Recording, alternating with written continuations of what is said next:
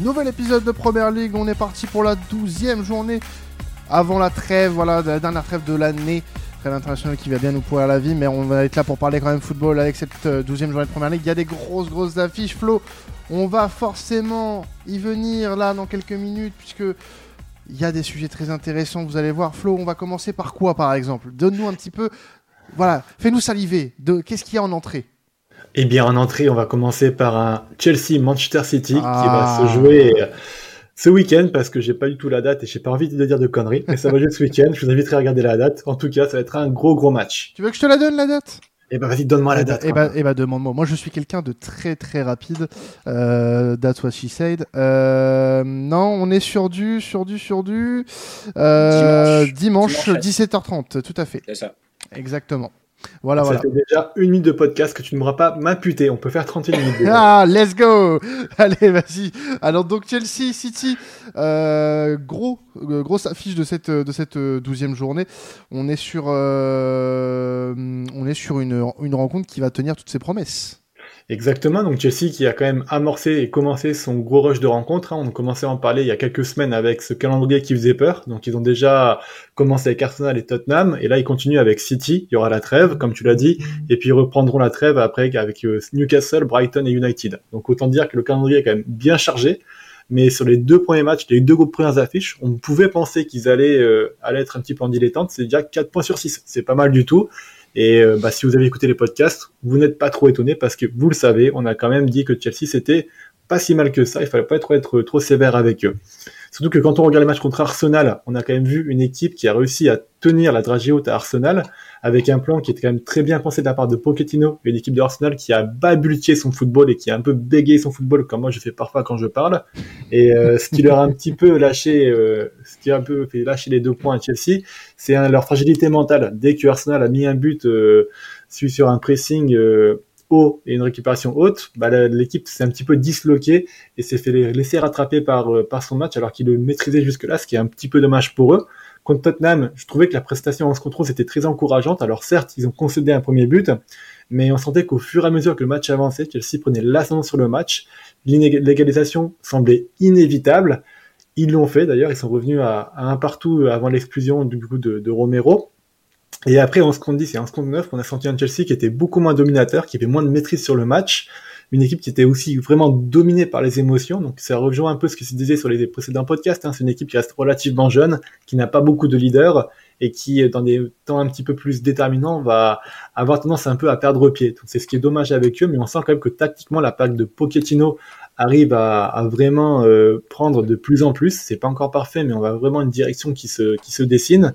Et contre les grosses équipes, on a franchement des résultats qui sont convaincants. Donc on a l'impression que ce Chelsea-là, quand ce Chelsea-là est outsider comme il était contre Liverpool en début de saison, ce Chelsea arrive à performer et ce Chelsea arrive à mettre des plans de jeu qui mettent en, déroute les, favoris du match contre qui il joue. Il y aura bien sûr un focus à faire sur Nicolas Jackson qui sort d'un hat-trick sur ce match-là, mais qui a, quand même concédé beaucoup d'occasions avant de, de mettre ce but-là. On voit qu'il n'est pas encore assez tueur, mais il revient bien après un, un petit passage à vide, à voir s'il y arrivera. Donc moi la question que j'ai pour vous, c'est est-ce que ce Chelsea, selon vous, est taillé pour les gros matchs et arrivera à performer contre un Manchester City quand même qui est le leader du championnat? Bah, c'est- vrai que, que, la question, elle, est en droit d'être posée aujourd'hui. Euh, le match face à Tottenham, faut faire attention. Hein, c'est pas à prendre en compte. Pas du tout pour moi. Euh, le match a un scénario euh, assez particulier euh, pour ça. Donc non, non, on, va laisser ça comme comme c'est. Et maintenant, si on prend en compte ce qui s'est passé un peu plus tôt dans la saison face à des Arsenal, face à des Liverpool, où on a vu cette équipe bah, montrer un beau visage malgré tout, même si les résultats n'ont pas forcément été très euh, euh, très flatteurs pour eux. Il y a ces deux matchs nuls sur ces matchs-là, Flo, si je dis pas de bêtises, et contre Liverpool et contre Arsenal. Exactement, un partout et deux deux. Exactement. Donc euh, ça reste encourageant, mais on connaît en fait cette équipe, elle peut être très rapidement euh, sur le, la pente descendante, euh, comme euh, être euh, de nouveau euh, euh, tout en haut de l'é- de l'électrocardiogramme. Donc euh, c'est c'est euh, assez particulier. Moi je les attends, je les attends enchaînés, mais le problème c'est que tu vas jouer face à City qui euh, bah, depuis euh, depuis son petit passage à vide en PL respecte plutôt bien son son game plan. Donc je serais pas étonné de voir un un City être maître du jeu ce week-end face à Chelsea. Je, pour répondre à la question, oui, ils peuvent être taillés pour jouer ce genre de match, mais le problème c'est que City a un niveau au-dessus, un niveau au-dessus de cette équipe-là. Donc je ne serais pas surpris de les voir être un petit peu dépassés ce week-end en tout cas. On va passer aller à, à City. Ah, Karim, vas-y. Vas-y, Karim, oui. Non, non j'aurais juste aimé euh, dire mon avis sur ce match-là. Euh, bah moi, pour moi, Chelsea a, a quand même prouvé. Bon, euh, certes, on l'a quand même assez bien vu face à Tottenham. À 11 contre 9, si ma mémoire est bonne. C'est ça. Ouais, ouais, à 11 contre 9. Ils ont, ils ont prouvé qu'on peut quand même compter sur eux sur, euh, sur ce type de match. Mais euh, face à un City qui a quand même euh, planté la bagatelle de 9 buts sur les deux derniers matchs de PL, à voir ce que ça va donner. Mais ça, je pense que Chelsea peut, peut tenir la haute à City, mais moi, pour moi, avantage Citizen sur ce match-là. Avantage Citizen Alban, vas-y pour terminer. Ouais, pour euh, pour Chelsea, c'est c'est un peu, on va dire, euh, un peu coupé en deux selon moi par rapport euh, à la question que tu as posée, Flo, savoir s'ils sont préparés pour ce, ce genre de match et s'ils sont en capacité justement de répondre présent à chaque fois. Alors effectivement, on peut mettre City un cran au-dessus d'un gros match pour dire que c'est un très gros match pour n'importe quelle équipe qui, qui les affronte. Mais voilà, je, trouve que au, vu des individualités, il y a certains joueurs qui, peuvent se dégager vraiment pour être prêts de suite à, gérer ce, genre de match.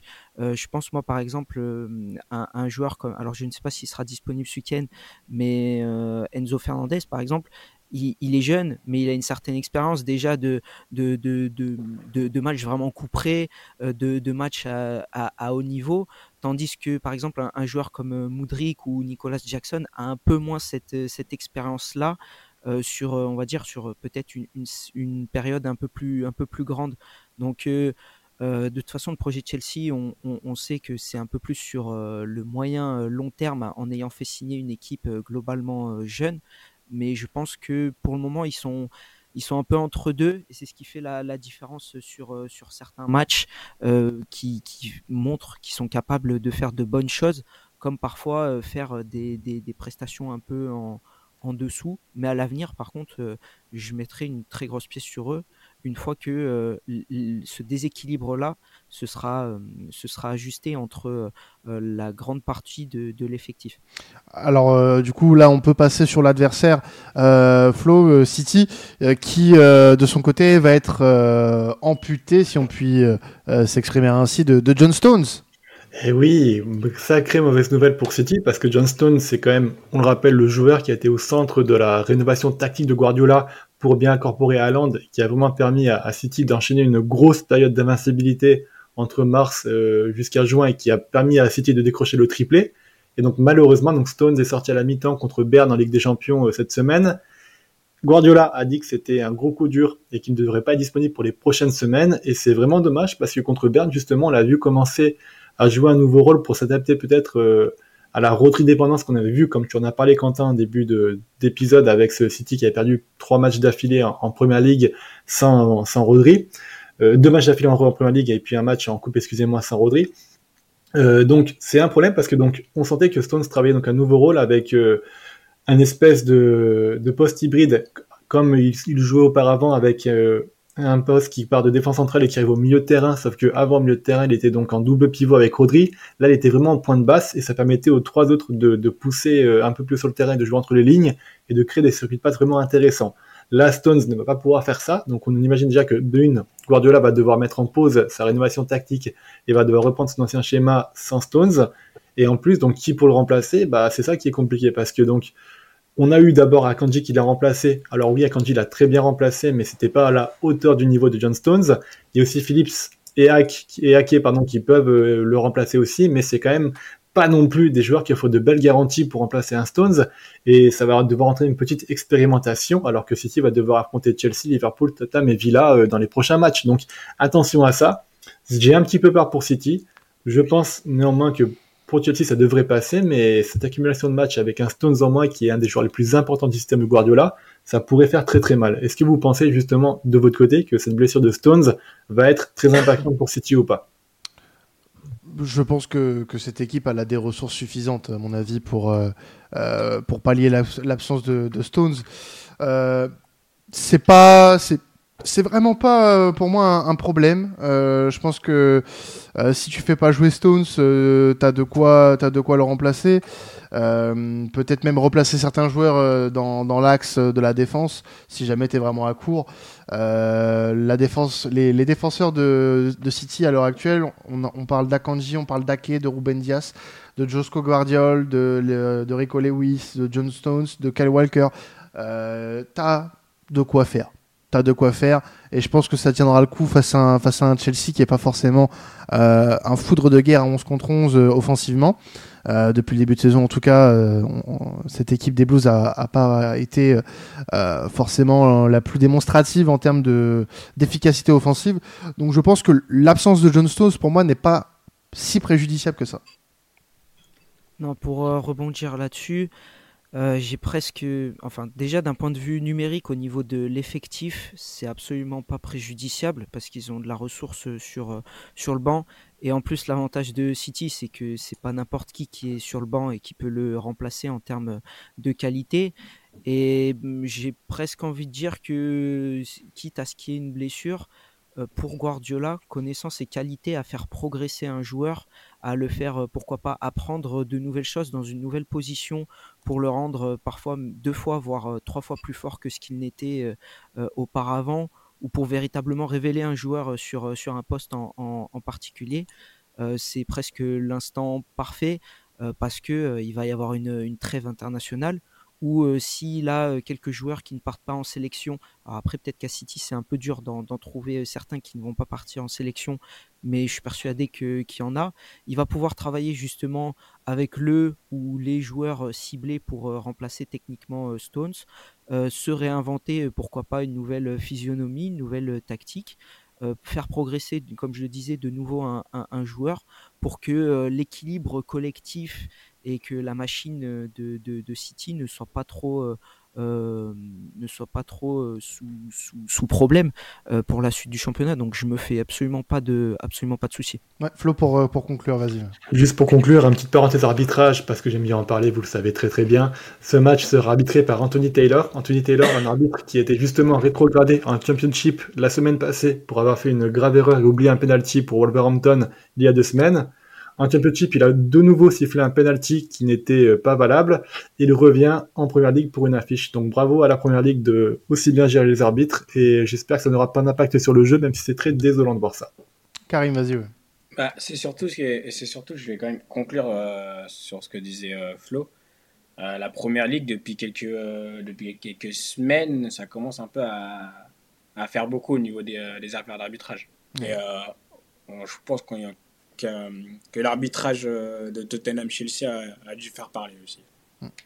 On, va basculer, messieurs, hein, si vous voulez bien, du côté de Liverpool qui va euh, recevoir Brentford. Les Reds qui ont connu un petit coup d'arrêt quand même à Luton avec ce match nul un partout accroché vraiment dans, dans les dernières seconde de cette rencontre grâce à Louis Diaz. On connaît le, on connaît l'histoire, on en a parlé euh, lors de des, podcasts euh, différents. C'est ce qui se passe avec avec Louis Diaz.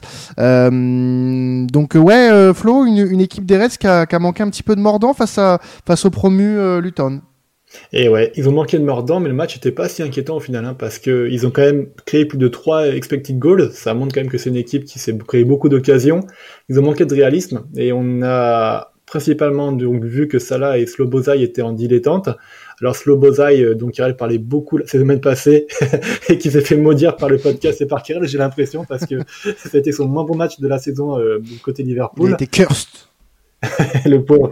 Et on espère que contre Brentford, ça ira beaucoup mieux. Ce qui est quand même un petit peu inquiétant pour Liverpool, c'est qu'il y a une vraie Salah dépendance, parce que donc je sais pas si vous le savez, mais donc depuis un certain temps, en fait, Liverpool n'a pas gagné un match sans que dans le match, il y ait eu un but et une passe décisive de Mohamed Salah. Est-ce que vous savez quand c'est que la dernière fois que Liverpool a gagné un match sans avoir une contribution dans les buts de, de Salah? En étant joueur? Non, non, alors sans que Salah marque un but ou fasse une passe décisive. Là, sur tous les matchs que Liverpool a gagnés, Salah a fait au moins un but ou une passe décisive. Mhm. Et donc, il y a eu un match remonte à très long, à un petit moment, justement, où Liverpool a gagné sans but ou passe de Salah. Et c'était quand, à votre avis? Je, Honnêtement, je sais pas.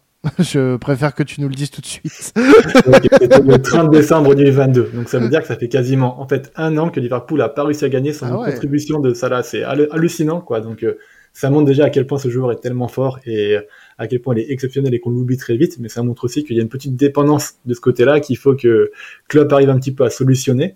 Une autre chose que Klopp doit solutionner en plus, c'est euh, le poste de 6 du coup. Donc aujourd'hui occupé par McAllister, mais McAllister va être suspendu pour ce match contre Brentford. Euh, donc euh, il va falloir voir qui va être joué à sa place. On voit que contre Toulouse, Endo a été titularisé en point de batte, peut-être pour en but du match contre Brentford. Il y a aussi une possibilité de voir que Elliott peut aussi jouer et alterner à ce poste entre Gravenberg et Slobozai, comme un petit peu le fait McAllister, où il y a les trois qui alternent un peu en pointe basse et en pointe haute, suivant comment le match se passe. Est-ce que vous êtes un petit peu inquiet par rapport à ça? Est-ce que vous pensez que l'absence de McAllister va être impactante justement pour euh, ce match? Euh, moi, je me permets juste d'ajouter un truc. Alors, on, alors on effectue ce podcast, justement, ils sont en train de jouer pour Toulouse. Euh, là, c'est la première mi-temps et ils sont en train de perdre un 0. Donc, bon. Quand on, quand on regarde le 11 de départ, c'est quand même un, un 11 romanier, parce que c'est quand même Keller qui est dans les, qui est dans les cages. Comme à l'aller. Hein. Comme à l'aller. Ouais, exactement. Et euh, comme tu l'as bien dit, euh, Endo est en point de basse avec euh, McAllister et Elliott sur un milieu à 3. Donc ce ne sera pas forcément l'équipe, qui va mettre, que Klopp va mettre ce week-end. Mais ça permet, de, ça permet bah, comme tu l'as bien dit, de voir quelles peuvent être les cartouches au milieu. Moi, moi, je pense que c'est un, mal qu'on, qu'on a pas mal euh, évoqué euh, dans, ce, dans cette émission. Et déjà euh, depuis les émissions de les émissions mercato qu'on a fait cet été pour temps additionnel il y a eu un truc qui a été mal géré dans le mercato Liverpool. Et je pense que c'est là où où tu avais quand même côté Liverpool quelque chose qui était pas vital disons mais un, un point névralgique de cette équipe qui était son milieu de terrain. Tu avais euh, des joueurs comme Fabinho Henderson qui représentaient beaucoup euh, Thiago aussi par intermittence. Et là aujourd'hui, quand tu perds euh, certains joueurs, dont McAllister, eh ben, tu te retrouves avec des solutions qui sont peut-être pas au niveau. Donc j'ai pas envie d'être trop critique parce que je pense que bah, cette équipe elle peut quand même le faire sans sans sans McAllister. Euh, parce que pour moi, euh, Liverpool est censé battre Brentford, mais après, euh, en première ligue, il n'y a jamais rien de, de, certain. On l'a vu hein, le week-end dernier, qui pensait que Liverpool serait accroché par Luton Town Pas grand monde. Donc, c'est ça a vérifié quand même ce week-end, mais moi, je trouve que le mercato déjà estival a, été mal géré dans ce sens-là. c'est trop peu, en fait. C'est trop peu. Si vous voulez continuer, les gars, allez-y. Hein. Sinon, j'enchaîne avec la déclaration d'amour pour Brentford que j'ai préparée et que j'ai hâte de faire. Je trépine d'impatience pour de vous parler de ces équipes. Ah bah, on peut parler de Brentford si tu veux. Parce que je vois que je me sens super optimiste en tout cas et super, euh, super euh, comment dire, ouais, super euh, à l'écoute. Donc on va faire comme ça. Euh, Brentford, oui, parlons de Brentford. Brentford qui fait une saison qui était challengeante, on va dire, parce qu'il faut le rappeler qu'il y a eu des départs. David Raya est parti à Arsenal, mais il y a aussi eu beaucoup de blessures avec Rico Henry qui était qui est blessé pour le reste de la saison, Shade qui est pour blessé pour quelques mois. Tony qui est suspendu en instance de départ euh, pour le mercato d'hiver, Damsgaard, Davis Potter, Da Silva et Baptiste qui sont blessés. Et donc, du coup, on a eu un début de saison de Brentford qui était délicat et qui n'était pas aux attentes qu'on espérait. Mais, messieurs, petit point sur Thomas Frank. Cet entraîneur est absolument fantastique. Il est fabuleux. Il a toujours la solution à tout. Il faut à tout prix le conserver en première ligue. Je l'adore, honnêtement. Là, il, sort de, de, cette spirale négative. Il est arrivé à s'adapter. Il a réussi à enchaîner trois victoires consécutives avec Brentford. Euh, il arrive avec donc face à Liverpool avec beaucoup plus de confiance. Et qu'est-ce qu'il a fait? Il a fait un miracle, les gars il a fait un miracle. Il a réussi à faire de Neil Mopé un joueur de football. Mais je non. sais pas si vous vous rendez compte. Mais non. et eh ben c'est Neil Mopé, le mec qui avait plus marqué depuis 35 matchs. Et eh ben il a réussi à marquer un but la semaine passée euh, avec Brentford. Et surtout c'est un joueur qui arrive à reprendre du plaisir dans son jeu, qui a un vrai apport dans le jeu, qui a créé une vraie alchimie avec Mbemo et Wissa dans la pointe de l'attaque. Et la sauce elle commence à prendre. Là, sur les trois derniers matchs, Mopé, il est avec un but et deux passes décisives. C'est, et tout ça grâce à un Thomas Frank qui a réussi à être patient avec lui, qui lui a remontré comment rejouer au football. Et on sent un joueur qui a un regain de confiance et qui arrive à retrouver le niveau qu'il avait en début de, carrière. Donc c'est vraiment une très chose très positive. Euh, contre West Ham, on a aussi une équipe qui était impitoyable sur le coup de pied arrêté, qui arrive à, aussi à tirer l'avantage de taille qu'ils ont avec Northgard et Johnson par exemple. Et euh, donc tout ça pour dire en fait que Thomas Frank, c'est quand même un entraîneur qui arrive à se remettre en question, qui arrive à durer, parce que c'est déjà sa cinquième saison avec Brentford, et on sait toujours à quel point c'est difficile de s'inscrire dans la durée qu'un club, ne pas tomber dans la monotonie, ne pas tomber dans, euh, dans la surcharge, ne pas tomber dans la, dans la routine. Il arrive toujours justement à s'adapter, à se remettre en question, à s'adapter à son style effectif, à relancer des joueurs en manque de confiance, et avec le retour progressif donc du coup des blessés dont je vous ai parlé en début d'introduction, on a franchement une équipe qui va remonter en puissance et qui, je pense, va pouvoir nous proposer beaucoup plus de, surprises et pourquoi pas accrocher un petit peu euh, l'Europe dans la suite de la saison. Alors moi, je vous demande, à votre avis, quel est le plafond pour Brentford? Moi, j'y crois beaucoup. J'ai l'impression que cette équipe-là, elle va pouvoir accrocher un top 6, top 7 de Première Ligue cette saison si euh, les blessures laissent tranquille et puis euh, si Thomas Frank continue sur cette dynamique-là. Ah, ah, vas-y Karim. Moi, franchement, à voir, mais mais je pense que pour Brentford, euh, le test va, arriver bah, dès ce week-end, puisqu'ils euh, iront à Liverpool avant de recevoir Arsenal euh, sur, après la trêve internationale. Donc à voir, mais c'est vrai que là, ils ne sont, pas vraiment dans une bonne dynamique, j'ai envie de dire côté, blessure, parce que côté, sportif, on ne peut pas le nier. Trois victoires sur les trois dernier match, avec notamment une victoire de prestige à Chelsea. Excusez du peu. Mais euh, voilà, moi, ce sera à voir, mais euh, je les verrai quand même euh, hors, des places européennes en fin de saison. Ouais, moi je pense que il leur manque quand même quelque chose. Euh, il leur manque quand même quelque chose par rapport aux équipes de devant. Euh, ça joue bien. Hein. Attention, euh, ne faisons pas euh, le, le, le, la mauvaise presse de cette équipe. Euh, les Bees sont, sont, une équipe du, de première ligue qui qui font plaisir à voir. Thomas Frank, tu l'as très bien dit, Flo est un, un des entraîneurs novateurs de cette première ligue et qui fait vraiment plaisir à regarder quand il met son, son équipe sur le terrain. Mais euh, malheureusement, euh, bah, devant c'est fort. Hein. Devant c'est fort. Euh, pour moi, le plafond vert, il n'est pas forcément encore atteint. C'est peut-être que le potentiel de cette équipe n'a pas encore atteint son, maximum. Et peut-être que, bah, en se stabilisant dans le top 10 pendant plusieurs années, ça va pousser euh, cette équipe et ce club à mettre des moyens euh, un peu plus conséquents à disposition pour, bah, pour pouvoir justement aller chatouiller un petit peu plus ces, ces équipes du top 7 euh, pour rentrer dans les places européennes, puisque Brentford, euh, pour moi, à terme pourrait le mériter. Euh, si on continue comme ça à faire confiance à Thomas Frank et puis si on met un petit peu plus de moyens puisque c'est un club qui travaille bien malgré tout euh, qui euh, qui se repose énormément sur la data euh, et euh, qui euh, a des résultats plutôt satisfaisants. Donc avec un peu plus de moyens, je suis sûr que cette équipe peut faire de grandes choses avec une philosophie qui resterait intacte. Moi, je suis, je suis assez confiant pour la suite, mais cette saison, ça me paraît compliqué pour aller choper une place européenne. Ouais, pour rebondir là-dessus, moi, je suis, je vais pas, je vais pas trop m'étaler dessus. Je pense pareil que au-dessus, c'est beaucoup plus fort que ce que peut proposer Brentford. Euh, après, par contre, il y, a des, choses euh, intéressantes. Hein. Euh, comme tu l'as dit, Neil Mopé, c'est vrai que ça faisait depuis un moment, j'en avais plus entendu parler. Et c'est dommage parce que c'était un joueur que je trouvais très bon et qui avait un énorme potentiel. Donc, si déjà ça témoigne de la qualité d'un entraîneur quand il arrive à faire briller des joueurs, on va dire, d'un cran un, peu, un peu inférieur, j'ai envie de dire. Pareil pour Mbomo, c'était un joueur que je connaissais pas et que je vois briller quasiment tous les week-ends. Donc, c'est déjà positif sur ce point. Le la seule crainte que j'ai sur cette saison, c'est à parler des blessures. On sait qu'en Angleterre, il y a une période un peu charnière avec le, Boxing Day, euh, où voilà, il va falloir enchaîner énormément. Alors après, j'ai pas regardé leur calendrier euh, sur cette période-là, mais si, c'est un peu compliqué, je pense que ça peut être une période où ils peuvent y laisser des, laisser des plumes. Euh, et, justement, c'est là où on verra la, différence avec les autres équipes qui seront au-dessus de, Brentford en, fin de saison.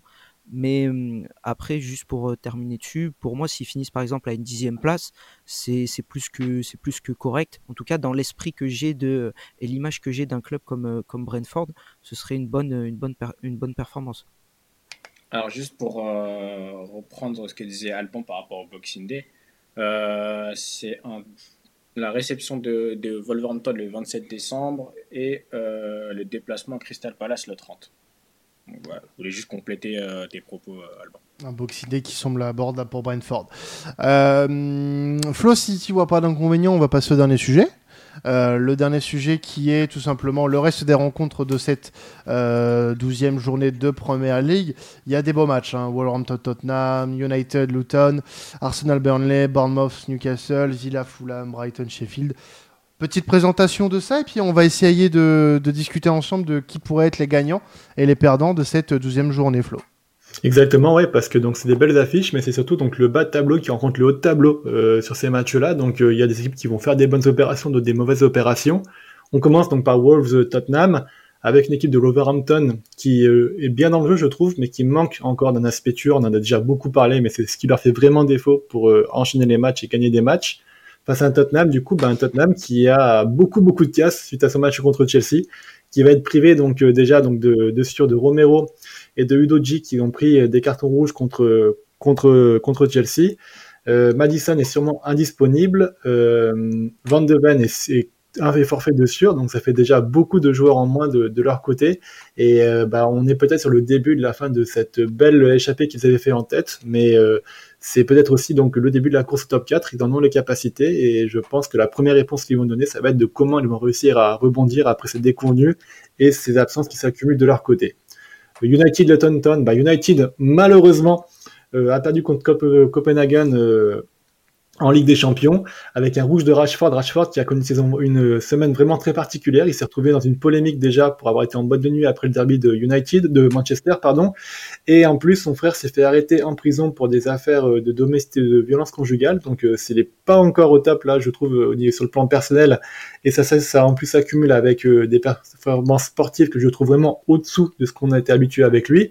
Face à Luton Town qui vient d'avoir un match nul contre Liverpool et qui pourrait encore bah, continuer à bousculer un peu les gros s'ils le veulent face à United qui est en perte de vitesse complètement et qui va devoir se relancer euh, obligatoirement. Arsenal Burnley, donc Arsenal est dans l'œil du cyclone notamment à cause de matchs contre Newcastle et de la polémique arbitrale qu'il y a eu et l'emballement surtout des médias en fait euh, qui n'a pas du tout été d'accord avec les propos de Arteta qui a critiqué l'arbitrage sur le but que Arsenal a concédé. Alors, les images sont disponibles, libre à vous de le faire. Moi, ce que je regrette beaucoup, quand même, c'est le traitement médiatique euh, de cette affaire-là, qui a été vraiment contre Arsenal, alors que je pense qu'il serait profitable à tous, justement, de continuer à critiquer l'arbitrage de manière constructive pour euh, l'amener à un autre niveau, parce qu'on n'est pas en mesure d'avoir un arbitrage de ce niveau en première ligue. Et c'est vraiment dommage, surtout quand on voit que Liverpool a fait la même chose et n'a pas été autant critiqué. Ça prouve quand même qu'il y a une confédération nord de l'Angleterre qui critique beaucoup ce qui se passe à Londres et euh, on n'a pas besoin de ça dans le football anglais. Ah, de poids de mesure. Non, voilà, exactement, c'est mm. dommage. Burnley, euh, face à un Burnley, donc Burnley qui n'arrive toujours pas à trouver sa bonne vitesse. Vincent Compagnie n'a toujours pas trouvé la bonne recette. C'est vraiment, sur les trois derniers matchs, vraiment désolant. On pensait qu'ils arrivaient à être un peu plus pragmatiques. Ça n'est pas encore le cas. Des joueurs qui sont vraiment en difficulté et ça va être compliqué pour eux à l'Emirates. Bournemouth Newcastle, bah, un Bournemouth qui est quand même séduisant mais qui n'est pas très efficace devant le but face à Newcastle qui euh, a malheureusement perdu mais euh, en Ligue des Champions mais qui je trouve euh, est toujours très intéressant dans sa capacité à posséder un bloc bas, les blessures les, ne les handicapent pas tellement.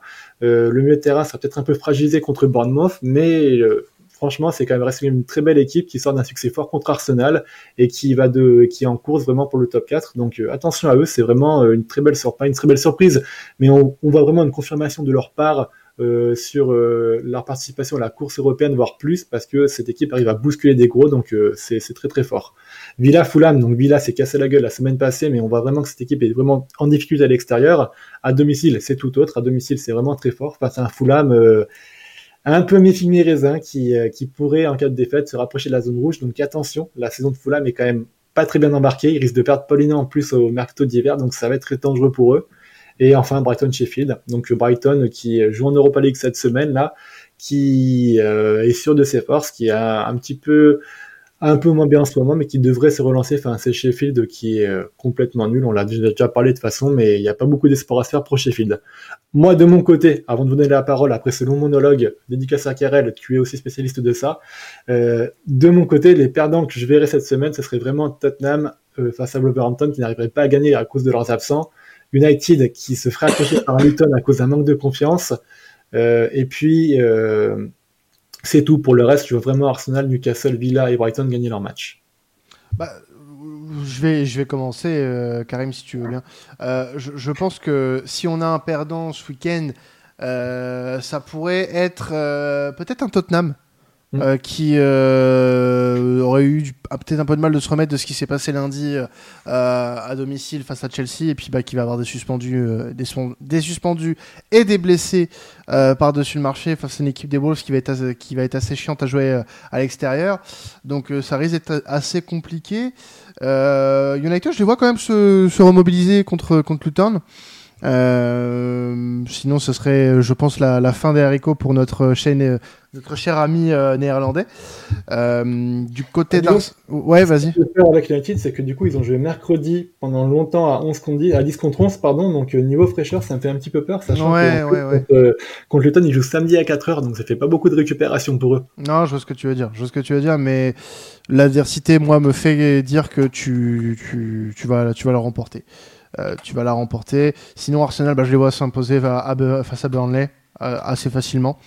Euh, Newcastle, pour moi, va galérer un peu contre les Cherries, mais ça, risque de passer. Villa Fulham, attention au piège. Attention au piège, mais Villa pour moi devrait l'emporter. Et attention Brighton face à Sheffield qui vient de remporter son premier match. Brighton qui joue ce jeudi et qui va pas avoir énormément de repos avant ce match face à Sheffield. Donc euh, vigilance quand même. Vigilance quand même. Karim, vas-y maintenant si tu veux y aller, c'est ton tour.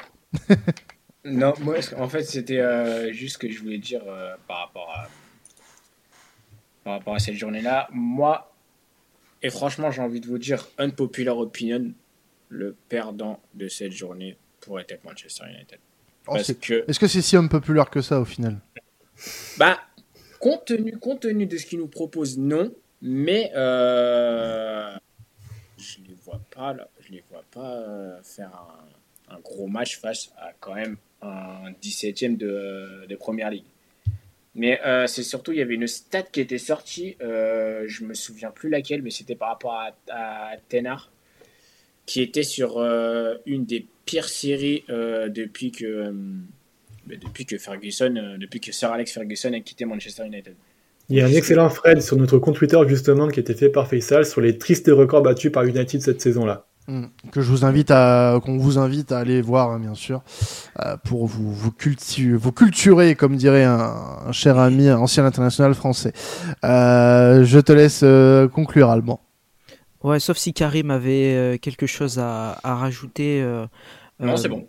Après, je pense que je vois un petit peu ce qu'il veut dire. Je le rejoins sur l'aspect de United qui peut être vraiment voilà le, le gros perdant. C'est un petit peu comme ce qu'on parlait euh, dans, dans le live euh, euh, débrief Ligue des Champions après leur défaite à Copenhague. C'est qu'en fait c'est le, le, standing, le nom. Euh, c'est là où techniquement mm. euh, tu, tu, perds des points contre, contre Luton Town à, à domicile. Euh, vraiment, ça, ça, ça, fait tâche. Après, est-ce qu'on serait étonné au vu de ce qu'il propose, comme l'a dit Karim? Non mais ça ferait entre guillemets une ligne de plus euh, à peut-être des, moqueries ou justement euh, comme ce qu'on parlait euh, au niveau du dossier Eric Tenard du, côté des, des, Red Devils ça ferait ça ferait beaucoup.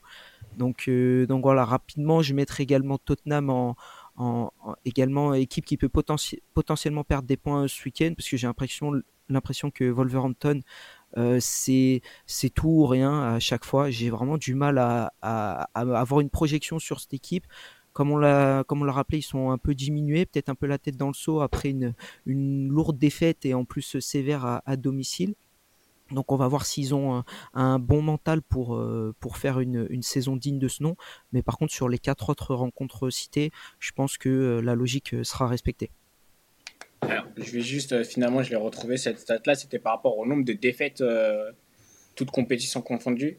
Euh, il y avait une stat qui était sortie, c'est en combien de matchs, en combien de matchs un entraîneur pouvait avoir 9 défaites. Et Tenard est allé, a attendu le 17e match pour avoir justement cette, ces 9 défaites-là. Et quand on regarde les saisons dernières, que euh, sur la saison dernière, euh, ils ont attendu le 52e match pour avoir, euh, pour avoir ces 9 défaites-là. c'est euh, la euh, il fallait attendre 10 saisons pour avoir euh, pour avoir cette stat là ressortir et à cette époque là il me semble qu'on était déjà sur l'après Ferguson eh ben écoutez, euh, beaucoup de gros matchs ce week-end en, PL, comme euh, comme comme comme l'habitude, hein, comme à, comme à chaque euh, chaque journée de Première Ligue. Merci à toi Flo de nous avoir présenté cette douzième journée. On va se quitter là-dessus. Merci à vous de nous avoir suivis. Vous pouvez continuer à nous écouter. Il y a la Liga, la Serie A et la Bundes comme chaque semaine. On se retrouvera pour la Première Ligue dans deux semaines après la trêve internationale. C'était en additionnel. Passez un excellent week-end de football. Ciao tout le monde.